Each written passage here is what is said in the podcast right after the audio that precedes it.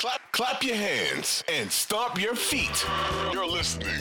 You're listening to the Clap Your Hands podcast, hosted by Elliot Shore Parks and Kyle Neubeck. Here they come. But one way they could, like, at this point, who knows how big of a trade they'll be able to make. But we talk so much about Harden. There is still the Tobias chip. And I think about that when I see the Pascal Siakam rumors. I don't think you're trading James Harden for Pascal Siakam, but I also think it probably takes more than Toby. Regardless, Pascal Siakam has been linked to the Sixers. He was they, they were mentioned as a team that had interest. You do wonder how much of that is just the agent being able to connect the dots. Like Nick Nurse is there, the Sixers are looking to make moves. There's all that there. But Siakam would be a nice kind of middle ground between making a, a, change to the roster to give people some hope. You, you spice things up a little bit, but you're also not making a major overhaul where you can still lean on the continuity a little bit. What do you think of the Siakam stuff? So I think he probably fits a little better than the biggest detractors would think. When so it was the year after Kawhi Leonard left. Mm-hmm. I believe he took over six threes a game.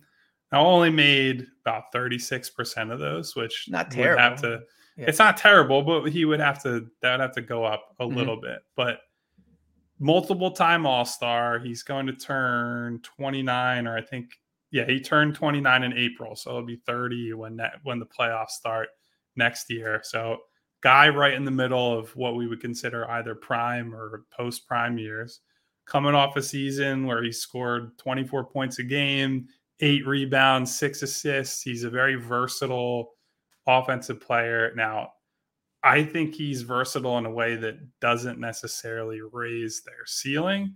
And there would be some complications where can't operate from the elbows as much. Him and Joel are probably getting in each other's way. Not as natural of a fit in terms of putting those two in actions compared to Harden and Joel, right? Where it's a guard and a center and you just run all the traditional stuff that you'd run as an NBA team. Not the same for Siakam. They would get considerably better on defense. That's a team that all of a sudden you have two of your main pieces are like real defensive guys. Mm. He's a switchable playoff caliber, finals caliber defender, and that's a big won deal. a title. You put so you start envisioning it, and now I don't know what it would take to get somebody like Siakam. But let's say you have Joel, you have Siakam, you have a guy like De'Anthony Melton, another long athletic defender.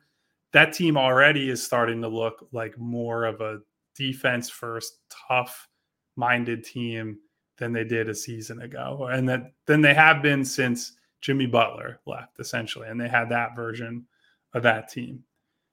I still I don't know how you make it happen. I think Atlanta is probably a more likely suitor for Siakam at this point, where they're willing to just kind of trade a bunch of stuff to get mm-hmm. him.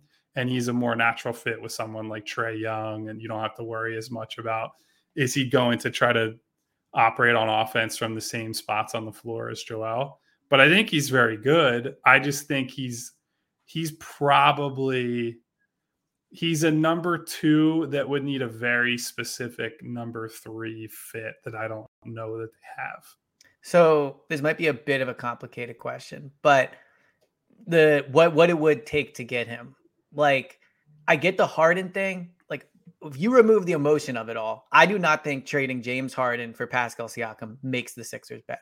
Now, if you factor in all the like Harden could be a problem, Siakam comes in and maybe there's just a better locker room that's an interesting discussion. But like, do you think this is more the Sixers would be and now they have a high bar for the Harden trade? They're willing to trade James for Siakam, or are we looking more at like this is Tobias plus? Because Siakam, I believe, is also on an expiring deal, which I think makes him a little more attractive because you're not locking yourself in to two plus years of big money after this. Like, you think it's more of a Toby trade, or you think this is we could sit here one day do an emergency pod? Harden's on the Clippers, Siakam's on the uh on the Sixers. I think it's probably more of a Harden trade. Wow. Just because, well, so look at it this way Masai Ujiri doesn't trade his guys really. Mm. And he sets a really, he's similar to Daryl in, in this way, where they both set very high bars on their guys. And Nobody clears them. It's why OG Anunoby is still on the Raptors, despite the fact that he was like the biggest name heading into last trade deadline. People saying he's available and so on and so forth. Big reason why is Masai just doesn't want to give his guys up. And so I would imagine he's going to hold out for, it, despite the fact that Siakam's on an expiring contract.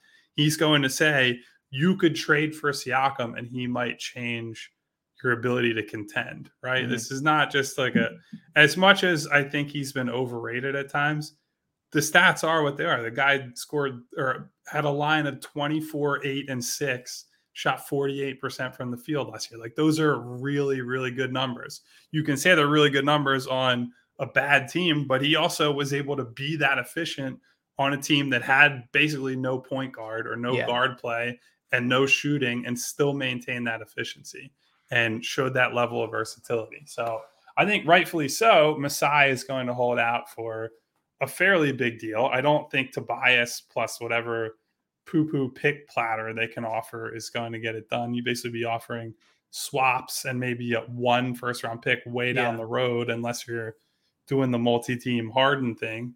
And I think the the thing with the Siakam trade is he is not good enough where you could sacrifice Maxey in that deal. No. Like that would have to be you get Siakam and and Maxey is still on the team, and that's the biggest reason I think it would have to be part of a multi-team Harden type trade. Yeah, and again, I just like if you remove the off the court stuff, I I don't think they're better with Pascal, Pascal Siakam than they are with James Harden. Like I don't think it, the fit is good. You talk. They're you different, but yeah, I don't think they're necessarily. I don't think better. they're as good. Um, so I mean, look, the last time we wrapped up a pod, we thought we'd be doing a very different pod. The Sixers always keep things interesting. Um, any kind of final thoughts, other things you wanted to touch on before we uh, get out here and see if Joel's tweeted anything else?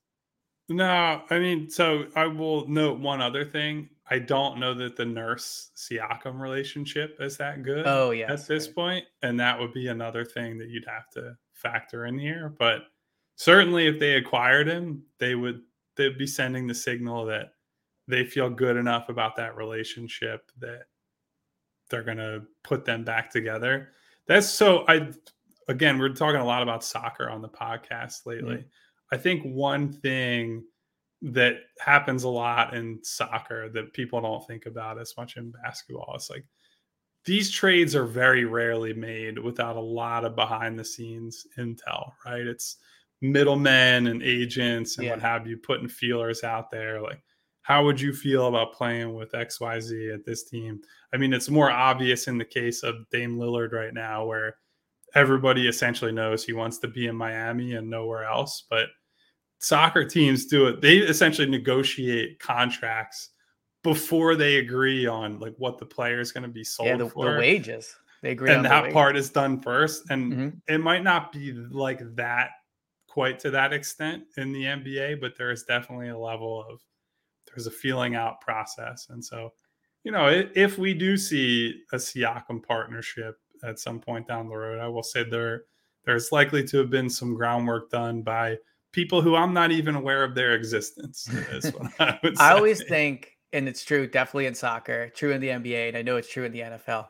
By the time like the general public like finds out about something like a Schefter report or whatever, it's been the case for so long already. Like if all of a sudden they tweet like, "Hey, Siakam's available in a trade," that means every single team was well aware Siakam was available for a trade. And for the last few weeks, they've been trying to figure out who can get him, and then that comes out. So, so I agree. Like if Siakam were to come here, I think that it would definitely be done with the idea of like he is down to come to Philly. He's excited about the opportunity. That being said, you know, 10 minutes ago, I just went through and be like, Embiid could blow up at any moment. Harden's unhappy. like, so, you know, the idea of trading for someone where once again we're talking about, like, are we sure he wants to be here? Super not ideal.